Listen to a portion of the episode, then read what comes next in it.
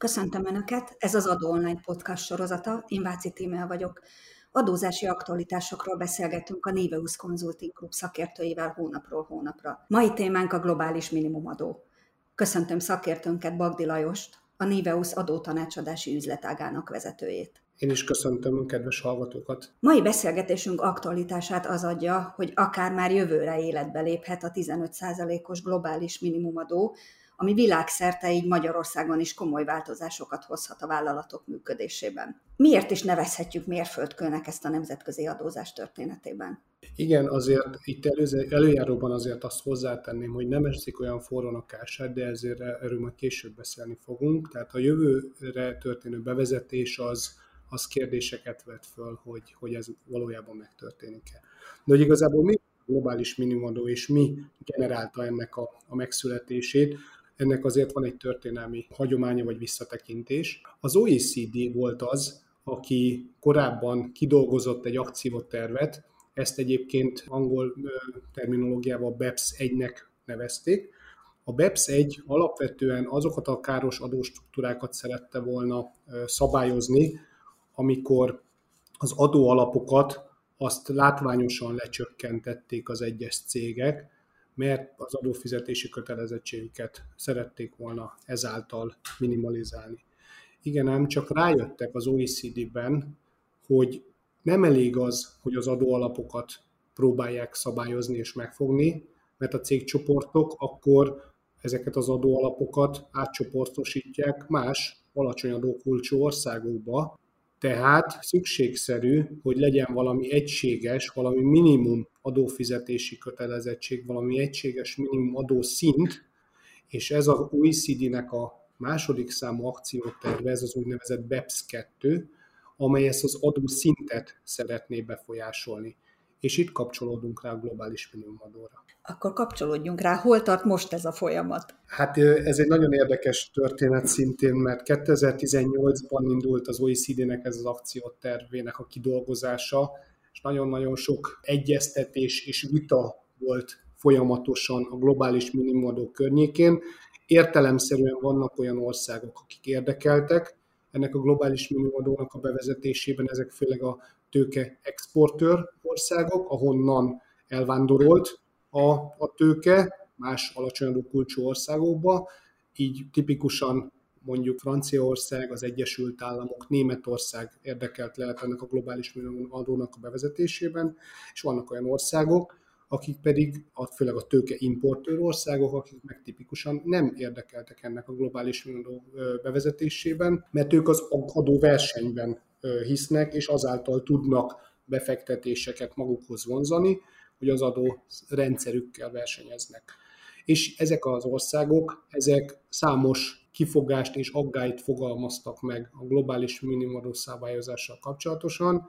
Egy érdekességet itt mindenképpen szeretnék megemlíteni, hogy, Svédország azt mondta, hogy neki alkotmányos problémái vannak a, a globális minimumadó bevezetésével, vagy Magyarország, Észtország, Lengyelország, az, az, az nem látta biztosítottnak, hogy a tényleges tevékenységet végző cégek azok nem kerülnek ki ebből a globális műanyagó szabályozásból. Ők azt az álláspontot képviselték, hogy igazából tényleges tevékenységet végző cégek ne kerüljenek bele, vagy valamilyen mentességet, valamiféle eltérítést kaphassanak a globális fizetés alól. És hogy állnak most ezek a tárgyalások? Mik azok az irányelvek, vagy vannak-e már kész irányelvek, amik alapján bevezethető ez az adó? Nagyon aktuális a kérdés, mert tavaly év végén, december 20-án az OECD közzétette azokat a modellszabályokat, OECD Model Rules, amelyek alapján a globális művelő szabályai azok kikristályosodtak. Későbbiekben természetesen ebbe is belemehetünk. Az Európai Unió pedig egy irányelvben kívánja majd szabályozni azokat a részleteket, amelyeket az OECD modell irányelvei, vagy modell irányai gyakorlatilag megszabtak tavaly december 20-án. Ez az EU-s irányelv ez még nem született meg. Mindazonáltal a jelenlegi francia elnökség arra törekszik, hogy még idén év végéig, tehát 2022. december 31-éig minden ország szabályozása az szülessen meg és tartalmazza a globális minimumadóval kapcsolatos rendelkezéseket. Azt lehet látni, hogy ez egy nagyon ambiciózus és, és nagyon valószínűleg túlzó elvárás az országokkal szemben. Svájc például már deklarálta márciusban, hogy ő idén nem fogja meghozni azokat a részletszabályokat, ami a 2023-as bevezetéshez szükséges. Tehát Svájc például már deklarálta, hogy 2024-től vezeti be a globális szabályokat. És mit látunk most, hogy Magyarországnak mi lenne az érdeke ebben a szabályozásban, vagy hogyan lobbizik Magyarország, hogy át, át is ültesse ezeket a szabályokat, de valahogy a saját érdekeink is érvényesüljenek, hiszen azért azt tudni kell, hogy Magyarországon 9% jelenleg a társasági adó, ez azért nagyon messze van a 15%-tól. Így van. Korábban egyébként még olyan vélemények vagy hangok is voltak, hogy nem 15, hanem 12,5% lesz a globális minimumadó, de ezt a fejlett vagy a tőke exportőr országok lobbyának köszönhetően 15%-ra emelték. Magyarország alapvetően nem érdekelte a globális műanyagnak a bevezetésében, mindazonáltal nem tudott ellene menni annak a nemzetközi nyomásnak, ami abban a tekintetben volt, hogy, hogy ezt a globális minimumot be, kellett, be kell vezetni. Így Magyarország is kénytelen volt csatlakozni, az utolsók között jelzem, de csatlakozott Magyarország is azon 130, most már talán 7 ország, aki ezt a globális minimumadó megállapodást elvi szinten aláírta, viszont Magyarországnak a tárgyalások során voltak feltételei. Milyen ilyen feltételek voltak? Az egyik, hogy tény, ismerjük el a tényleges tevékenységet. Erről már korábban beszéltem, hogy ha Magyarországon egy multinacionális cég Magyarországi leányvállalata végez tevékenységet, tényleges tevékenységet, vannak eszközei, vannak munkavállalói, akkor azokat valamilyen ö, szinten ismertessük el ebben a globális minimumadó számításban, mert alapvetően itt a itt a káros adóversenyt szeretné az OECD valahol szabályozni, tehát hogy olyan országokban ne kerüljön az adóalap, amely országban egyébként nincs tényleges tevékenység. Ahol tényleges tevékenység van, azt ismerjük el. Magyarország ezt másokkal egyetemben, tehát nem csak Magyarország, másokkal egyetemben sikeresen belobbizta ebbe a szabályozásba. Másik ilyen nagy kérdés volt a, a beszámítható adók köre, hogy milyen adókat, vagy milyen adófajtákat ismerünk el, és Magyarországon van egy nagyon speciális adó, nem? Ez a helyi iparűzési adó. Ez más országokban nincs is helyi iparűzési adó, vagy másképp működik? Vannak nyomokban helyi adók, csak Magyarországon a működési logika egy kicsit más. Nem tudom, mennyire emlékeznek a kedves hallgatók, még korábban voltak olyan viták, hogy Magyarországon ez vajon nem minősül-e valamiféle forgalmi típusú adónak. Ez az EU bíró elé is került ez a kérdés. Tehát Magyarországon ez az uh, iparűzési adó számítás, ez egy ilyen nagyon speciális kalkulációs metódus alapján számítódik. Még Olaszországban van egyébként hasonló, hasonló rendszer, más országokban egyszerűen más a számítási metódus, és Magyarországon ezért nem teljesen egyértelmű, hogy ez az iparűzési adó, ez egy jövedelem típusú adó, vagy egy forgalmi, egy bevétel adóztató, vagy bevétel alapú adó és ezért kérdés ennek a, a beszámíthatósága, hogy ezt most vajon a globális, globális minimumadó számítás során ezt jövedelemadóként beszámíthatja-e Magyarország, vagy nem számíthatja be, és ami miatt még ez fontos, hogy jelentős, nagyon jelentős a mértéke. Ugyanez 2%-a az adóalapnak, de hogyha egy effektív adóterhelést nézünk, akkor míg a társasági adó az bár 9% a nominális kulcs, de sok esetben csak 3-4-5% az effektív adóterhelése a multinacionális cégeknek, addig még az iparüzési adó további legalább ekkora mértéket ad hozzá.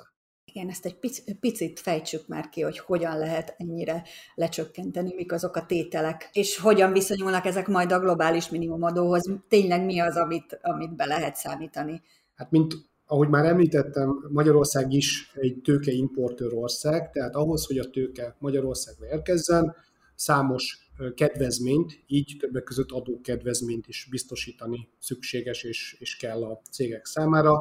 Nem kell messzire menni, gondoljunk itt társasági adóban a fejlesztési adókedvezményre, amely fejlesztési adókedvezmény a nagy beruházások kapcsán majd, hogy nem azt lehet mondani, hogy, hogy nullára tudja lecsökkenteni a társasági adófizetési kötelezettséget. Persze van egy minimális adófizetés, de gyakorlatilag a 9%-os nominális adókulcsot a különféle adókedvezményekkel, társasági adókedvezményekkel le lehet csökkenteni.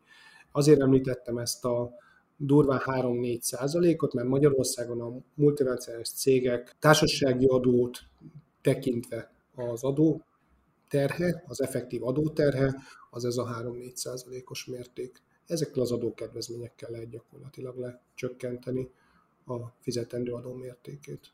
Akkor egy picit beszéljünk a magának a globális minimumadónak a lényegéről, a működési, nyilván a működési mechanizmus az már nagyjából látható, lehet itt még húzni, erezgetni, hogy mit számítunk be, mit nem számítunk be, de az, hogy hogy néz ki ez egy mondjuk egy hazánkban is tevékenységet végző multinacionális cégnél, mégis körülbelül mire számíthat, ezt fejtsük ki egy picit. Jó, először is meg kell határozni azt az érintett kört, aki a globális minimumadó szabályozás alá esik. Ami nagyon érdekes egyébként a BEPS 2, tehát az OECD második akciótervében alapvetően vagy elsődlegesen a digitális nagy cégeket kívánták adóztatni. Aztán ez egy kicsit átalakult, itt főleg a, a tőkeexportőr lobby erő és most már minden olyan cégcsoportot globális minimumadózás alá vonnának, amelynek a konszolidált átbevétele a 750 millió eurót eléri vagy meghaladja. Ez Magyarországon hány céget érintenek körülbelül? Magyarországon a, a mi számításaink szerint olyan 2-3 ezer cég van, aki, aki ebbe a körbe esne, tehát 2-3 ezer olyan magyar cég van, akinek a cégcsoportja az eléri ezt a 750 millió eurós limitet. Ez azért nem kevés. Igen, és ez jelentős adminisztratív teherlés jár majd ezeknek a cégeknek. Ez nem azt jelenti, hogy két-három ezer cégnek kell majd globális minimumadó kiegészítést tenni, hanem ennek a két-három ezer cégnek minimum el kell kezdeni számolgatni, hogy egyáltalán kell-e ilyen kiegészítéssel élnie. És hogyan lehet ezt számolgatni? Az elvekbe, ha bele tudunk menni egy picit. Igen, miután meghatároztuk ezt az érintett kört, hogy ki az, aki alanya ennek a globális minimumadónak, Utána meg kell határozni azt a korábban már általam említett adózási terminológiát, hogy effektív adókulcs. Tehát nem a 9%-os magyar nominális társasági adókulcsból kell kiindulni, és azt hasonlítani az egyébként globális minimumadóként meghatározott 15%-os szinthez, hanem meg kell határozni a tényleges, az effektív adóterhelést vagy adókulcsot.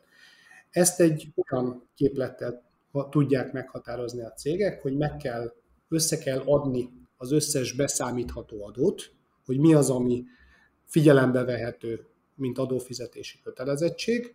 Itt jöhet be az az előbb általam említett kérdéskör, hogy az iparűzési adó vajon beszámítható vagy nem, de várhatóan erről, vagy vélhetően erről majd még beszélünk. És a beszámítható adók így meghatározott összegét el kell osztani egy speciális adóalappal. Hogy miért említem azt, hogy speciális adóalap? Mert van számos korrekciós tényező, tétel, amivel ezt az adóalapot korrigálni, módosítani lehet. Mint például? Ilyenek, ahogy már az előbb is említettem, elismeri a globális minimumadó számítása tényleges tevékenysége, tehát ha valakinek, valamely cégnek eszközei, tárgyi eszközei, ingatlanai vannak, akkor annak az értékcsökkenése bizonyos mértékig ö, beszámítható kalkuláció során, tehát praktikusan csökkenti ezt az adóalapot. És hogyha csökken az adóalap, az a nap végén egy magasabb effektív adókulcsot fog eredményezni. Ilyen másik korrekciós tényező a bérköltség. Tehát ha valaki foglalkoztat munkavállalókat Magyarországon, akkor a bérköltségnek szintén egy meghatározott százalékát, ez éves szinten egyébként folyamatosan csökkenő mértékű, 8%-ról indul és 5% lesz 10 év alatt, de folyamatosan figyelembe tud venni egy, egy mértéket, és ezzel szintén csökkenteni tudja az adó alapját. Vannak ilyen időbeli eltérések. Magyarországon jól ismert az, hogy például a céltartalékot azt egyik évben hozzáadjuk, másik évben kivonjuk az adóalapból, vagy ilyen kérdéskör még az elhatárolt veszteség. Tehát az ilyen időbeli eltéréseket is még ki lehet korrigálni az adóalapból, és miután meghatároztuk ezt a speciális adóalapot, ezzel el kell osztani a beszámítható adók körét, és megkapjuk az effektív adókulcsot. Ha ez az effektív adókulcs ez kisebb, mint 15 százalék, akkor valamilyen formában ki kell egészíteni a cégnek az adóját erre a 15 százalékos mértékre. És ezt hol kell fizetni, melyik országban? Nagyon-nagyon jó a kérdés, mert erre is különféle szabályok vonatkoznak.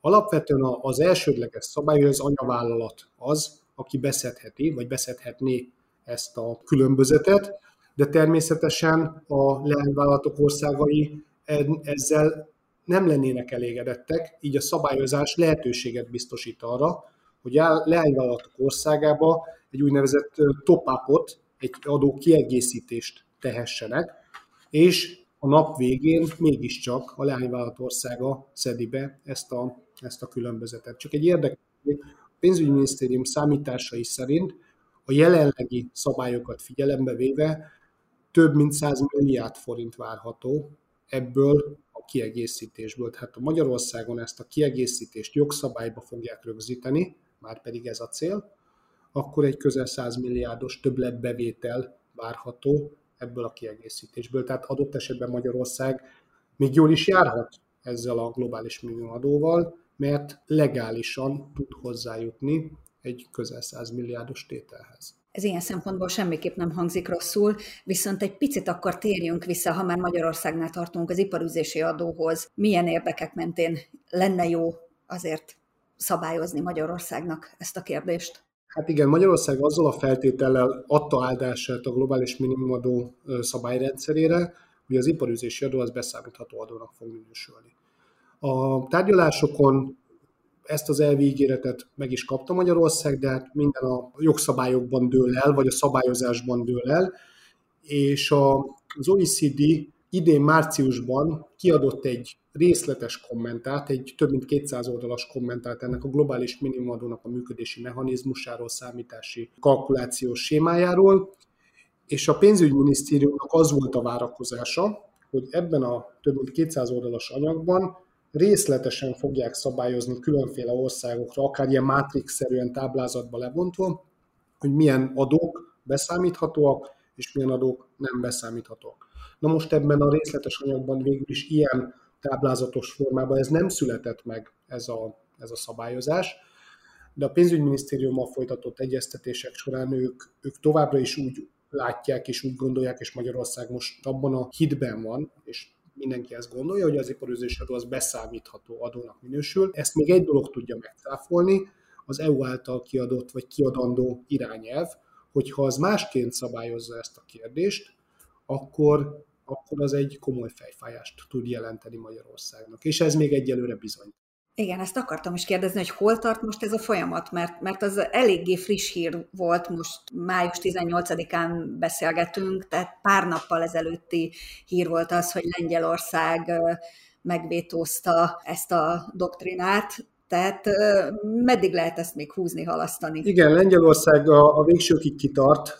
Nem feltétlenül azért, mert ő nem akarja a globális minimumadót, hanem ő azzal az elvel nem ért egyet, hogy tehát a, a, az OECD akcióterv, második akciótervének két része volt.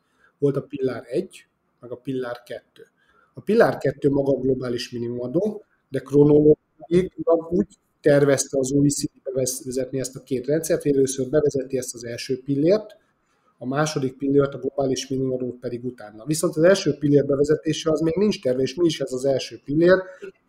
A száz legnagyobb globális cég, multicég megadóztatása. Gondolok itt a Google-re, az Apple-re, tényleg a száz leges legnagyobb multicégnek a megadóztatása, amely viszont még Amerikában kongresszusi jóváhagyás alatt van, sőt ott még azért belső ellentétek vannak, hogy ezt a egyes pillért bevezessék, és Lengyelország azt mondja, hogy az lenne a sorrend, és azt beszéltük korábban, hogy először az egyes pillért bevezetjük, és utána megyünk át a kettes pillérre, a globális minimumadóra.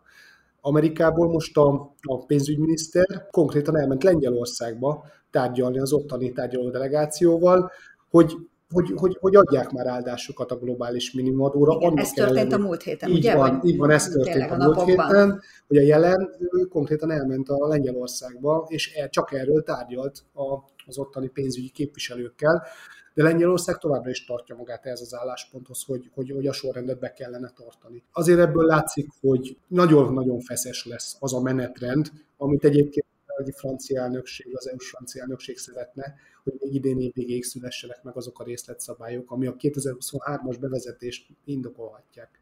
Azt ugye én jól tudom, hogy itt a vétónak viszont azért van nagy jelentősége, mert adózási kérdésekben egy-egy ország is megakaszthatja a folyamatot, tehát egy ellenszavazat pontosan elegendő. Pontosan, pontosan ez így van, tehát gyakorlatilag itt egyhangúan kell ilyen adózási kérdésekben dönteni, tehát ha valakinek ezzel kapcsolatosan ellenvéleménye van, és ezt megvétózza, akkor az a jogszabály, ez a szabályozás az nem fog életbe lépni, és ezért is csúszik gyakorlatilag az EU-s direktíva, az EU-s irányelv, amelyet még pont ezért nem tudtak kiadni. Akkor milyen konklúziót vonhatunk le, hogy bár már szóba került ez előbb, hogy Svájc eleve 2024-jel számol, de azok a cégek, akik akár Magyarországon, vagy hát nem csak Magyarországon, világszerte és, és Európában érintettek, mégis hogyan tudnak készülni, vagy mire készüljenek? Fejben, fejben már számolgatnak, gyakorlatban meddig lehet eljutni adótervezésben? Ha januárban beszéltünk volna, akkor azt mondtam volna, hogy 2023-ban ez a globális minimum az bevezetésre kerül.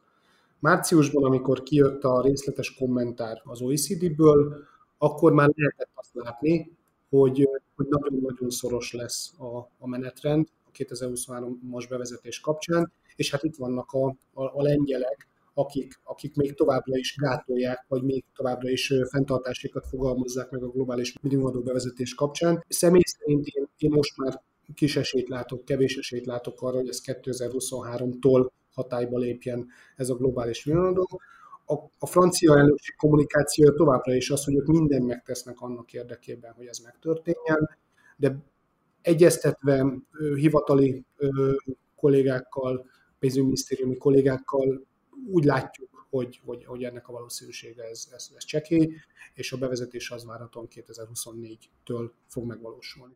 Ebben a helyzetben van valami jó adótervezési technika az érintett cégeknél, vagy mit, mit lehetne tanácsolni? Alapvetően azt gondolom, hogy fel kell készülni arra a globális minimumadóra. Tehát itt el kell kezdeni kalkulálni, el kell kezdeni számolni, meg kell nézni a cégeknek a számaikat, és el kell kezdeni kikalkulálni, hogy egyáltalán ők ha érintettek is, mert beleestek abba a körbe, akik érintettek, egyáltalán lesz-e hatás, lesz az adózási pozíciójukra hatással ez a globális minimumadó. Ezt azért is említem, mert például az adóalapot, azt az anyavállalat sztendjegyének, számviteli sztendjegyének megfelelően kell meghatározni. Tehát ha Magyarországon egy magyar cég a magyar számviteli sztenderdeknek megfelelően vezeti a könyveit, az anyavállalat pedig az IFRS szerint vezeti a könyveit, akkor a magyar cégnek hiába nem IFRS szerint vezeti a könyveket, át kell kalkulálnia a számait, és úgy kell meghatározni az adólapját, hogy az IFRS standardek szerinti számolás jöjjön ki. Ez az egyik.